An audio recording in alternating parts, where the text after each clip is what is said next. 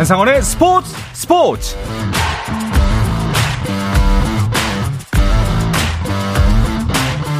스포츠가 있는 저녁 어떠신가요? 아나운서 한상원입니다. 오늘 이슈들을 살펴보는 스포츠 타임라인으로 출발합니다.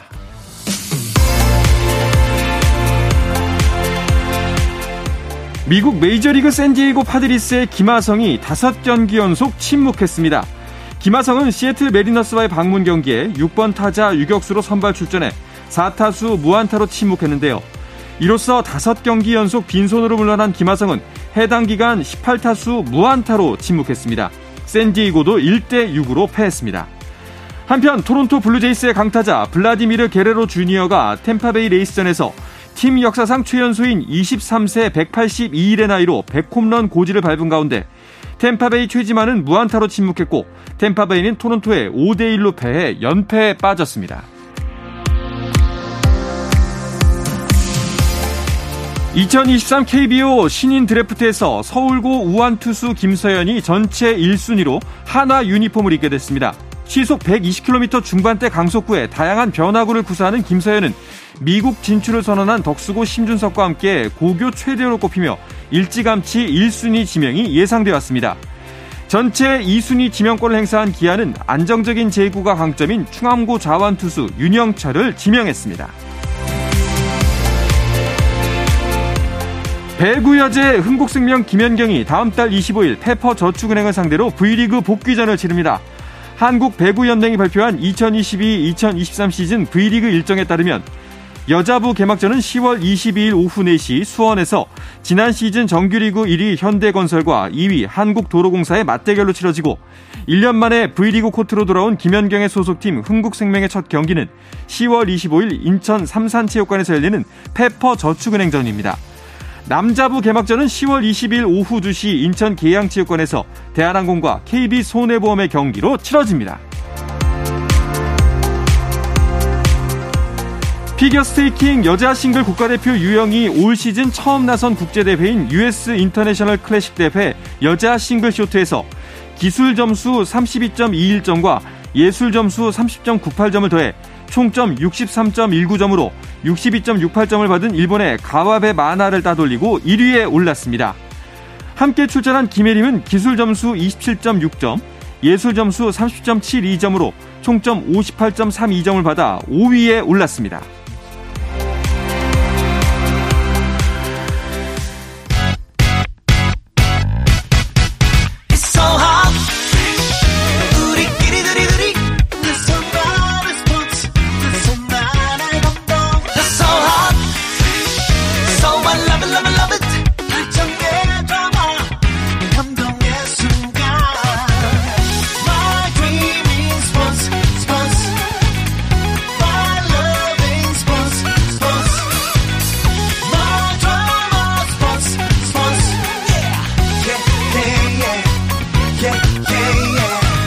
스포츠 스포츠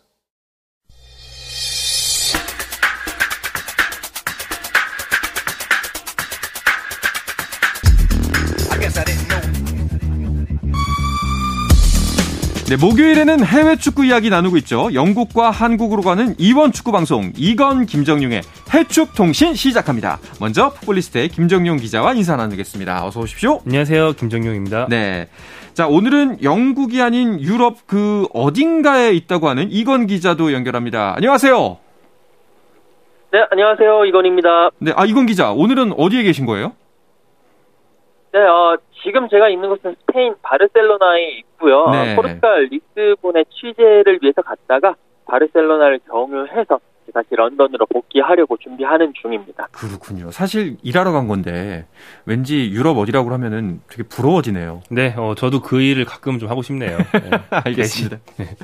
자, 자연스럽게 손흥민 선수와 토트넘 이야기부터 해볼까 하는데요. 김정윤 기자. 아, 손흥민 선수 좀 골 침묵이 길어지고 있어요. 네, 손흥민 선수는 어제 수요일 새벽에 열린 그 토트넘의 경기에서 선발 출장을 했는데 챔피언스리그 경기였고 어, 포르투갈 팀인 스포르팅을 상대하는 원정 경기였습니다. 사실 손흥민 선수의 시즌 여덟 번째 경기, 토트넘의 여덟 번째 경기였는데 손흥민 선수는 결국 이제 골 침묵을 이제 벗어나지 못하면서 무득점에 그쳤고요. 음. 팀 어, 토트넘도 이번 시즌 앞선 일곱 경기에서 무패행진이었는데 이날 첫 패배를 당했어요. 네. 0대 1로 지면서 챔피언스리그에서는 그렇게 순항을 하지 못한 상황이 됐습니다. 그렇군요. 이건 기자는 그러면 이 경기를 그 현장에서 직접 보셨다는 거죠? 네, 맞습니다. 그 스포팅 홈 구장인 주제 알발라드 경기장에서 어, 직접 취재를 했는데요. 뭐 김정영 기자가 이야기해준 대로 토트넘이 0대 2로 졌습니다. 토트넘 팬들 입장에서는 정말 답답하고 고구마가 이렇게 안 내려가듯이 고구마 같은 경기였는데 스포르팅 리스본에게 전술적으로 완전히 강한 경기였다라고 음. 보실 수가 있겠습니다. 스포르팅 리스본은 일단 이 경기 컨셉을 확실하게 잡았어요. 자기네들이 약하니까 수비에 집중하고 한 방을 노리겠다. 이제 후반 중반까지는 수비에 치중을 하는데 역습의 효과를 높이기 위해서 제로톱 전술을 들고 나왔거든요. 그러면서 뒷공간을 계속 치고 들어가는 모습을 보이면서 토트넘을 흔들었고요.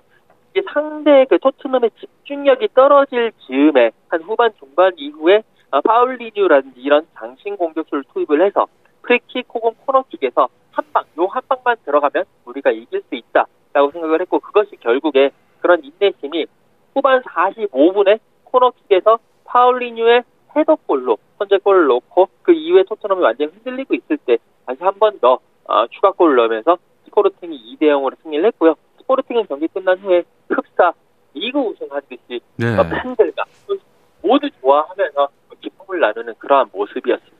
뭐 공이 둥그니까 무슨 결과가 나올 수도 있긴 하지만 사실 질만한 경기는 아니었는데 말이죠. 네, 어, 토트넘 입장에서는 그렇죠. 또 손흥민 선수 입장에서도 네. 어, 8경기째 무득점이 굉장히 아쉬울 텐데 이날은 득점만 없는 게 아니고 아예 슛을 못했어요. 음... 네, 동료인 그 같이 선발 출전한 공격수인 해리케인과 히샬리송 선수들은 두 선수 합쳐서 6개의 슛을 날렸는데 손흥민 선수 슛이 아예 없었고 동료들을 받쳐주는 역할만 돌파해서 패스 찔러주고 대신 수비해주고 이런 좀 음. 지치닥거리한 역할만 하다가 네. 후반 27분 교체가 됐습니다. 근데 후반 27분 교체면 경기 70분 이상 뛴 거니까 그게 아쉬울 건 아니지만 토트넘이 이 교체 한 장만 썼어요. 어. 나머지 선수들은 아예 안 뺐거든요. 네. 그래서 더욱더 좀 콘테 감독의 교체 카드에 대해 사람들이 관심을 갖고 음. 왜 손흥민만 뺐지? 굉장히 불만이 많은가 이런 짐작을 하게 만드는 뭐 그런 맥락이 되고 말았죠. 충분히 합리적인 의심이 되는데 아 정말 한 골만 터지면은 이게 좀 물꼬가 터질 것 같은데 이 마수거리가 진짜 힘든데요. 결국에는 콘테 감독이 공격진 로테이션을 이야기를 했죠. 네, 그렇습니다. 아, 콘테 감독 그 스포르팅 리스본과의 경기를 하루 앞두고 공식 기자회견 자리에서 이야기가 나왔는데 아, 영국 언론들이 상당히 집요하게 물어봤습니다. 영국 사람들 특유의 그런 빙빙 돌리는 말로 처음에는 스케줄이 이렇게 빡빡하니까 뭔가 로테이션 해야 되지 않겠느냐라고 물어봤는데 콘테 감독은 약간 선문답식의 이야기를 하면서 그냥 피해갔습니다. 그러자 그 다음에는 공격수들이 많은데 로테이션 해야 되지 않겠느냐라고 질문을 했고 여기에도 원칙론으로 대응을 했습니다. 그러니까 결국에는 아, 이 영국 언론들이 아 그러면 손흥민 선수는 아, 로테이션을 한 번도 하지 않았는데 지금 상황에서는 로테이션 해야 되는 거 아니냐라고 물었고 네, 콘테 감독이 아, 공격진에서 일단 원칙 론으로 대답을 했어요. 공격진에서의 로테이션 당연하다라고 이야기를 하면서 콘테 감독은 나름대로 피해 갔었는데 이제 그 기자회견이 끝나고 영국 언론들은 아, 이 손흥민 선수에게 뭐 강한 경고를 이제 내렸다. 콘테 감독이 그렇게 얘기했다라는 식으로 다 보도를 했거든요. 음. 하지만 이제 그날 경기 시작하기 전에는 아, 코테 감독이 역시 손흥민 선수를 투입을 하면서 변함없는 믿음을 보여줬는데 이 그 영국 언론이 그렇게 얘기할 수밖에 없는 게 스포르팅 리스본과의 경기를 하기 전에 이 토트넘의 4명의 공격수들 가운데 아, 그 공격 포인트가 가장 적은 선수가 손흥민 선수입니다. 7경기에서 1도움밖에 하지 못했거든요. 네. 케인이 5골을 넣었고 히샬리송이 2골 넣었고 클루셉스키 선수가 1골 2도움을 넣었기 때문에 어떻게 보면 영국 언론 입장에서는 손흥민 선수를 좀 어, 벤치로 들여야 되는 거 아니냐라는 식으로 이야기를 많이 하고 있고요. 어, 스포르팅 리스본 전에서 어, 골을 못 넣고 후반 27분에 교체아웃 됐기 때문에 아, 조금 더 지금 손흥민 선수를 향한 시선이 어, 조금 냉랭한 것은 사실입니다. 그러니까 이게 언론 탓만 할 수는 없는 게 확실히 지금 성적이 좀 안 나오고 있기 때문에 이러다가 주전 자리를 내주게 되는 건 아닌가 하는 또 불안감도 좀 들기도 하고요. 네, 현지에서 감론을박이 이제 경 기자 말씀처럼 있어요. 예. 상식적으로 근데 저는 그렇게 크게 우려를 할 일은 아닌 것 같은 게 지난 시즌 득점왕인데 한 8시즌 정도 침묵한다고 해서 주전 자리에서 음. 밀리는 거는 사실 좀 말이 안 되지 않나. 음. 축구는 이제 농구처럼 매 경기 비슷한 비율의 득점이 나오는 종목이 아니고 네. 0과 1에 가깝기 때문에 무득점이 뭐 10경기씩 가는 득점왕도 많거든요. 네네. 그래서 아마 쉽게 벤치로 물러나고 오랜 기간 있지 않을 것 같고요. 이 점에 대해서 이제 스타 선수 출신의 방송인인 어, 영국의 리오 퍼디난드가 두 마디로 정리한 게 있어서 소개를 드리는데 퍼디난드는 그 현대 시장 박, 박지성 선수의 동료로 네. 우리한테 익숙한 그 사람이죠. 첫 마디가 이제 신성 모독이다. 음, 그러니까 어... 득점왕에 대해서 이런 식으로 말하는 건 신성 모독이다. 음... 이런 표현을 썼고 둘째는 작년 이맘때는 케인이 손흥민 지금의 손흥민과 비슷한 득점 침묵을 쭉 하고 있었다. 음. 그때 당신들 중에서 케인을 벤치로 내려야 된다고 말한 사람 있냐? 이런 얘기를 했어요. 왜 손흥민만 갖고 그러냐는 거죠. 음... 핵심 선수는 8경기 정도 침묵한다고 해서 함부로 내리는 거 아니다. 이런 얘기입니다. 그렇군요. 이건 기자는 이것에 대해서 어떻게 생각하는지도 궁금한데요. 어, 일단 기본적으로 콘테 감독의 성향이라든지 콘테 감독의 전술, 지금 콘테 감독이 팀을 이끌어 나가는 부분에 봤었을 때는 손흥민 선수를 벤치로 쉽게 내리지는 않을 것 같습니다. 네. 이제 다만 주변에서 너무 흔들어 대기 때문에 그런 부분에 있어가지고 언론과 콘테 감독의 그런 기싸움이라든지 이런 쪽 때문에 약간 손흥민 선수가 본의 아니게 희생이 될 수가 있다. 음. 나는 약간 그런 걱정을 계속 이 상대 언론이 계속 흔들어대면 결국 콘테 감독도 그 이후에 계속 투입을 했었을 때 손흥민 선수가 골을 많이 넣고 하면 괜찮은데 계속 골을 못, 못 넣으면 이상하게 희생이 되면서 손흥민 선수도 아, 자신감이 좀 떨어질 수 있고 이런 부분이 좀 걱정되는 건 사실인데 일단 현 상황에서는 그렇게 콘테 감독이 계속 믿고 있으니까 아 그렇게 크게 동요하진 말았으면 좋겠고요. 다만 한두 번 로테이션 될 겁니다. 왜냐하면 계속 경기가 빡빡하게 있었기 때문에 한두 번 로테이션 될 때 너무 크게 이것을 과대평가한다든지 너무 크게 생각해가지고 음. 어, 주전에서 뭐 나간 거다 이런 식으로는 생각을 안 하고 침소봉대를 안 했으면 좋겠다라는 그런 생각. 그렇군요.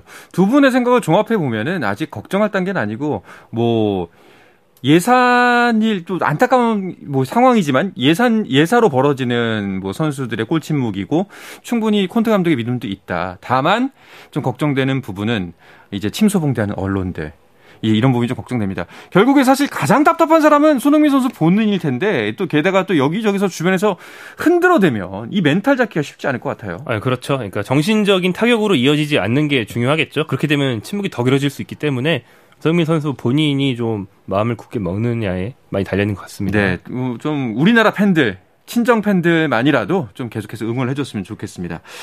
자, 이어서 김민재 선수 이야기도 나눠볼까 하는데요. 오늘 어, 챔피언스리그 경기에 나섰는데 김정희 기자. 나폴리 옷 입고 오셨어요? 어, 네. 작정하고 어. 오신 거죠? 네.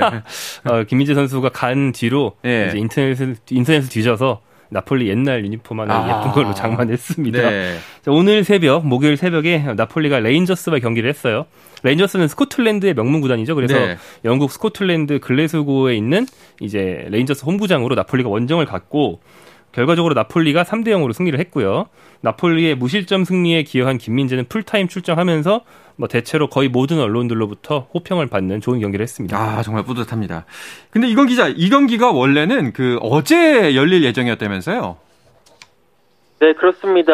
그러니까 이곳 시간으로는 13일 밤, 어, 한국 시간으로는 14일 새벽에 이 경기가 원래 열릴 예정이었습니다. 이 손흥민 선수 하는 경기와 항상 김민재 선수의 경기는 챔피언스리그 경기 같은 날에 열리기 때문에 그렇게 열릴 예정이었는데 이게 이제 지난 8일에 영국 여왕 엘리자베스 2세가 서거를 하면서 국가 애도 기간이 영국 전역에 이제 선포가 됐고요. 네. 특히나 엘리자베스 2세 여왕의 시신이 그 당시에 이제 며칠 전까지만 해도 어 스코틀랜드 에딘버러에 있었습니다. 그렇죠. 그러면서 이 스코틀랜드 전역의 경찰들이 에딘버러로 많이 갔습니다. 그러니까 이 에딘버러의 인력들이 빠지면서 이 경기에 배치될 경찰의 수에 문제가 생겼고요. 결국에 레인저스 측이 유에파에다가 이제 이야기를 했고 유에파 논의를 거치면서 그러면 하루 정도 연기하면 괜찮겠느냐 그러니까 경찰 쪽에서도 하루 후에는 괜찮다 배치할 수 있다라고 이야기를 하면서 결국 경기 자체가 하루 연기된 어, 15일 새벽에 열렸고요.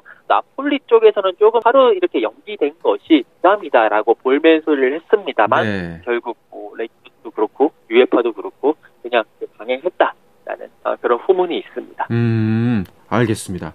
자, 그럼 다시 김민재 선수 이야기로 돌아와서 그 오늘 경기에서 보인 활약은 어떻게 평가할 수가 있을까요? 어, 경기 양상이 굉장히 빠르고 격렬했어요. 네. 홈, 홈 팀인 레인저스가 상대적 약팀이기 때문에 좀 고의적으로 경기를 좀 격렬하게 가져가면서 좀 거칠게라도 나폴리를 막아보겠다라고 나왔거든요. 한 50분 정도 이 전략이 먹히면서 레인저스 잘 버텼지만 결국엔 그 어떤 세금처럼 나올 수 있는 그 레인저스 전략의 부산물인 거친 파울로 인한 경고와 페널티킥 네. 헌납이 음. 이어지면서 결국 레인저스가 손해를 계속 보다가 이제 나폴리가 이기는 그런 경기였는데 이런 경기야말로 어떻게 보면 김민재를 위한 경기다라고 음. 할수 있죠. 빠르고 그렇죠. 격렬하고 터프할수록 김민재의 어, 한 박자 빠른 두뇌 회전 그리고 빠른 발 강한 신체가 빛나기 때문에 굉장히 맹활약한 경기였고요. 그래서 경기 후에 나폴리의 스팔레티 감독이 센터백들이 상대 선수와의 1대1 경합에서 개인 역량으로 이겨줬기 때문에 오늘 승리할 수 있었다라고 이제 센터백들의 노고를 치하했습니다. 야, 그 김민재 선수 새로 공개된 포스터 보셨나요? 아, 네. 예, 정말 김민재 선수의 이미지가 몬스터. 예. 네.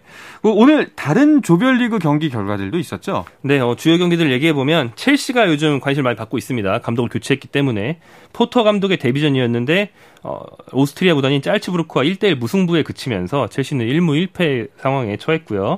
그 다음에 파리 생제르맹, 파리 생제르맹은 스타 선수들이 많아서 굉장히 우리가 관심 받고 있는 팀인데 이스라엘의 마카비 하이파를 상대로 3대 1로 승리를 했고 네. 그세 골을 메시, 음바페, 네이마르가 하나씩 딱 나눠 음. 넣었습니다. 그리고 맨체스터 시티의 괴물 공격수 혼란은 최근까지 소속팀이었던 독일의 도르트문트와 경기를 했는데 비수를 꽂았어요. 아, 네, 감사군요. 네, 맨시티의 승리를 이끈 굉장히 우아한 멋진 네. 발리킥을 넣었고요. 마지막으로 이제 이탈리아 명문인 유벤투스는 벤피카를 상대로 홈인데 1대 2로 패배하면서 현재까지 이전 전패입니다. 어... 굉장히 위기에 몰려 있습니다. 그렇군요. 전반적인 챔피언스리그 현재까지의 초반 판도는 어떻게 보고 있나요, 이건 기자? 어, 챔피언스리그 조별 리그가 8개 조로 이제 나뉘어서 열립니다. 다섯 개 조는 이제 그 기존적인 그 강팀들이 계속 순항을 하면서 뭐 나쁘지 않다, 뭐 큰 이변은 없다라고 볼 수가 있는데 딱 세 개 조가 큰 이변에 지금 휩싸여 있습니다. 뭐 계속 김종영 기자가 이야기한 대로 2조에서는 첼시가 1무 1패를 기록을 하면서 4위를 가고 있고 AC 밀란 자그레브 그다음에 짤츠부르크가 계속 어 이제 경합을 펼치고 있습니다.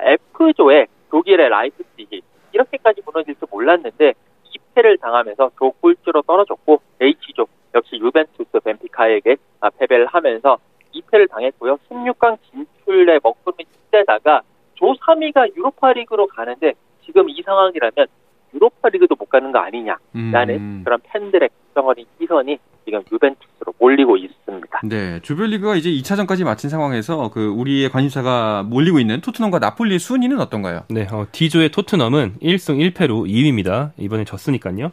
근데 조 최약체인 줄 알았던 포르투갈 구단 스포르팅이 네. 2승으로 치고 나갔어요. 음... 그리고 어, 나 원래는 이제 강팀으로 분류가 됐 있던 어, 독일의 프랑크푸르트가 초반에 흔들리다가 최근 정신을 차렸어요.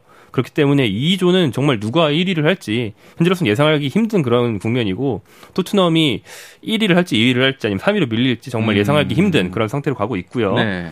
나폴리는 A조에 있는데 어, 2연승으로 조선들을 지키면서 16강 진출 향해 순항을 하고 있고요. 나폴리 아래에 1승 1패인 리버풀과 아약스가 있습니다. 자, 나폴리가 앞으로 아약스와 2연전을 하게 되는데 이 2연전에서 1승 1무 이상 나폴리가 한다면 거의 뭐 그 순간 음... 굉장히 조기 확정을 할 수도 있는 굉장히 좋은 흐름입니다. 알겠습니다. 자, 오늘 챔피언스 리그에서 첼시 데뷔전을 치른 포터 감독의 행보는 프리미어 리그에서도 관심이 관심의 대상이 됐었는데요. 이야기는 잠시 후에 쉬었다 와서 나누겠습니다.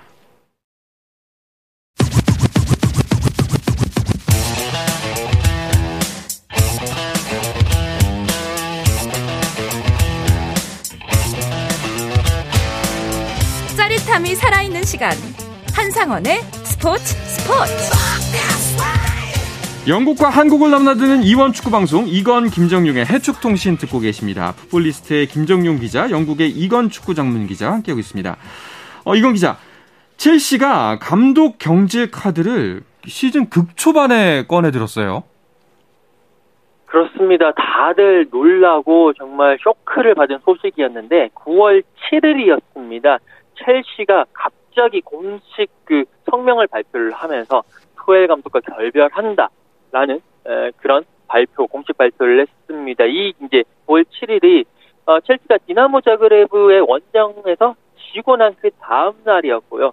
이제 그 상황에서 경질을 하면서 음. 어 이것이 어떻게 된 거냐? 사실 뭐 토엘 감독이 올 시즌에 조금 안 좋긴 했어요. 리그에서도 3승 1무 2패로 예상 밖으로 부진을 하고 챔피언스 리그 1차전 자그레브 원정에서 패배를 하면서 조금 흔들리네? 그래도 다시 추스리겠지. 라고 이제 많은 분들이 생각을 했는데 갑자기 이제 첼시가 이 투엘 감독 경질 카드를 꺼내 들면서 첼시도 충격받고 또 투엘 감독도 충격을 받았다고 그래요. 이제 자그레브 음. 그 디나모 자그레브는 첼시 부임 100 번째 경기였기 때문에 그거 하나 졌다고 나를 자르나? 뭐 이런 식으로 그런 반응도 보였다고 하고 후임 감독으로는 브라이튼에서 잘 이끌고 있던 그레이엄 포터 감독을 선임을 하면서 많은 언론들은 이거는 이미 다 짜여진 시나리오다. 음... 어, 구단 짜고 치는 포커다라고 어. 이야기하면서 아 이런 거 좋아하시네요. 아니 그런데 이렇게 극초반에 자르는 거는 사실 뭐 이렇게 하면 무서워서 오체시 감독 하겠습니까 누가?라고 생각할 수 있겠는데 김정용 기자는 좀 어떻게 생각하세요? 어, 이거는 이제 어쩔 수 없는 일이었다고 생각해요. 구단주가 어. 바뀌었잖아요. 예. 그러니까 오랫동안 첼시를 이제 이끌어오고 또 자금을 지원해 왔던 러시아 부호인 로만 아브라모비치가 최근에 그 국제정 국제 정세에 이제 그렇죠. 휘말리면서 예. 이제 이끌 수 없게 되어서 물러났고 미국의 토드 보엘리라는 사람이 이제 미국에서 스포츠 경영을 오래 해온 사람이 새로운 구단주 겸 회장으로 왔는데 뭐 정치 쪽에서도 음... 뭐 정권 바뀌면 인사 물갈이 되는 거랑 똑같다고 보시면 되겠고 어... 이미 그 전 로만 회장 때에 있었던 단장도 없어서 지금 단장 공석이었거든요. 네. 감독도 바꾸고 단장도 새로 선임하려고 찾고 있다고 하고 뭐 그런 인사 조치를 좀 밟는 중이라고 보시면 될 것 같습니다. 그리고 음... 이제 투엘 감독이랑 원래 잘해보려고 했는데 투엘 감독이 원래 별명 중에서 미치광이가 있을 정도로 굉장히 독불 장군이거든요. 음... 현재 회장이랑 소통이 안 됐다고 그래요. 같이 잘해보자고 회장이 얘기를 했는데 확실히 고집이 예. 있는 사람이라면은 예, 감독이 난... 당신과 대화하지 않겠다는 식으로 나왔다는 얘기가 있습니다. 아... 예. 건드리지 마라. 그, 그, 그러면 뭐 최 감독은 본인이 충격받은 일도 아닐 것 같은데. 예, 그렇죠. 예, 예, 그렇군요. 이건 기자 현지 반응은 어떤지도 궁금한데요. 아, 영국 현지 반응 상당히 그 보일리 구단주에게 안 좋습니다. 어... 일단 아무리 투엘 감독이 올 시즌 뭐 약간 흔들린다 그래도 그래도 챔피언스리그 우승도 시킨 감독이고 지난 시즌 리그에서 3위도 시켰고 상당히 또 검증된 감독이고 명장 중에 한 명인데 아, 이것을 자기 이제 새 구단주가 100일째 된다고 그렇게 하면서 자른 거는 말도 안 된다. 특히나 영국 내부에서는 보일리 구단주가 미국인이거든요. 네. 미국인들. 그러니까 축구에 대해서는 아무것도 모르는 미국인 구단주가 와가지고 우리 축구를 이렇게 훼손시킨다는 거 이거는 말도 안 된다. 라고 음. 이야기를 하면서 여러 가지 반응들을 쏟아내고 있습니다. 그 아. 최근에 보일리 구 단주가 공식 석상에서 네. 왜 프리미어리그는 올스타전 안 하냐 미국 스포츠는 다 하는데 음. 올스타전 하면은 코로나19처럼 힘든 시국에 당장 이제 급한 수익을 쫙 땡길 수 있다 하자 이런 얘기를 했는데 사실 영국 축구계를 비롯한 유럽 축구계는 이미 올스타전 못하게 일정을 짜놓은 상태라서 어렵거든요. 네. 그게 뭐 찬반을 떠나서. 그래서 이제 리버풀의 클럽 감독 같은 사람들이 코웃음을 치면서 그 경기 일정 어디다 넣을 건데 네. 이런 얘기를 했던. 그래서 좀 유럽 축구계 물정을 좀 모르는 상태긴 합니다. 네. 네. 뭐 두 분의 이야기를 좀 얘기를 들어보니까요. 투엘 감독도 경질 당할 만했고 또 그리고 앞서 말씀하셨던 뭐 이미 짜여진 판이었다라는 것도 수긍이 가고 그리고 사람들이 왜 구단주를 욕하는지도 알 것 같고 네네. 모든 게 복합적으로 수긍이 가는 것 같습니다. 알겠습니다. 이건 기자 프리미어리그 현재 순위를 좀 더 자세하게 한번 짚어주시죠. 네, 지금 어, 현재 순위 1위는 아스널이 달리고 있습니다. 5승 1패고요. 그 뒤를 맨시티와 토트넘이 4승 2무로 바짝 뒤쫓고 있습니다. 승점 1점 차고 브라이튼이 4승 1무 1패 승점 13으로 4위인데 그레이엄 포터 감독이 브라이튼에서 첼시로 이적을 하면서 과연 브라이튼의 아, 이 성적가 유지가 될지는 미지수입니다. 맨유가요 4승 2패로 5위. 그 밑에 첼시, 리버풀, 브랜트포드, 리즈, 풀럼 이런 식으로 어, 지금 순위표가 짜여져 있습니다. 네. 자, 다른 리그들 판도도 한번 볼까 하는데요. 최근 핫한 이강인 선수가 뛰는 라리가 먼저 살펴보죠. 네, 어, 스페인 라리가는 전통의 양강이죠. 레알 마드리드와 바르셀로나가 이제 1년 차로 둘 다 부활을 하면서 네. 다시 양강 체제를 굳혔어요. 그래서 현재 레알 마드리드가 5전 전승으로 1위, 바르셀로나가 4승 1무로 2위를 달리고 있고 그 뒤에 레알 베티스, 오사수나 비아레알 등이 있는데 뭐 베티스나 비아레알은 원래 중상위권이 익숙했던 팀인데 네. 오사수나의 상승세가 눈에 띈다고 할 수 있겠고요. 이강인 선수가 분전해주고 있는 마요르카는 현재까지 1승 2무 2패로 13위. 그러니까 음. 그러니까 강등권은 아니고 앞으로 좀 분전하면 좀 위로 올라갈 수도 있고 네. 하지만 까딱 한 번만 미끄러지면 강등권으로 떨어질 수도 있는 어. 그 정도의 위치에서 지금 팀 전력을 끌어올리기 위해 노력하고 있습니다. 안심할 수는 없는 위치군요. 그 이건 기자 지금 마요르카의 13위 성적이 사실 이 성적을 만드는데 이강인 선수의 지분이 없다라고 하면 안 되겠죠? 네, 맞습니다. 지난 시즌에 마요르카가 강등권 싸움을 하면서 겨우겨우 잔류에 성공을 했는데 그 당시에는 이강인 선수가 뭐 주전 자리를 차지하지 못하면서 어 이제 팀도 이제 약간 안 좋았습니다. 하지만 이강인 선수가 올 시즌 주전 자리를 차지를 했고 어, 아기레 감독이 이강인 선수를 중심으로 팀을 재편을 하고 있어요. 그러면서 이강인 선수도 아기레 감독의 그런 믿음에 부응을 하고 있는데 다섯 경기에 나와서 1골 3도움, 그러니까 1라운드 0대 0 무승부했을 때 제외하고는 2라운드, 3라운드, 4라운드, 5라운드 요 4경기에서 연속 공격 포인트를 기록을 하고 있고 레알 마드리드 상대로도 날카로운 프리킥으로 어, 도움을 기록을 했습니다. 물론 그 경기는 지긴 했었습니다만 그래도 날카로운 어, 시즌 3호 도움을 기록을 하면서 어, 상당히 이강인 선수가 마요르카의 중심으로 지금 우승 섰다라고 이제 볼 수가 있고 어, 라리가의 전체적인 그런 판도에서도 이강인 선수를 많이 주목하고 있고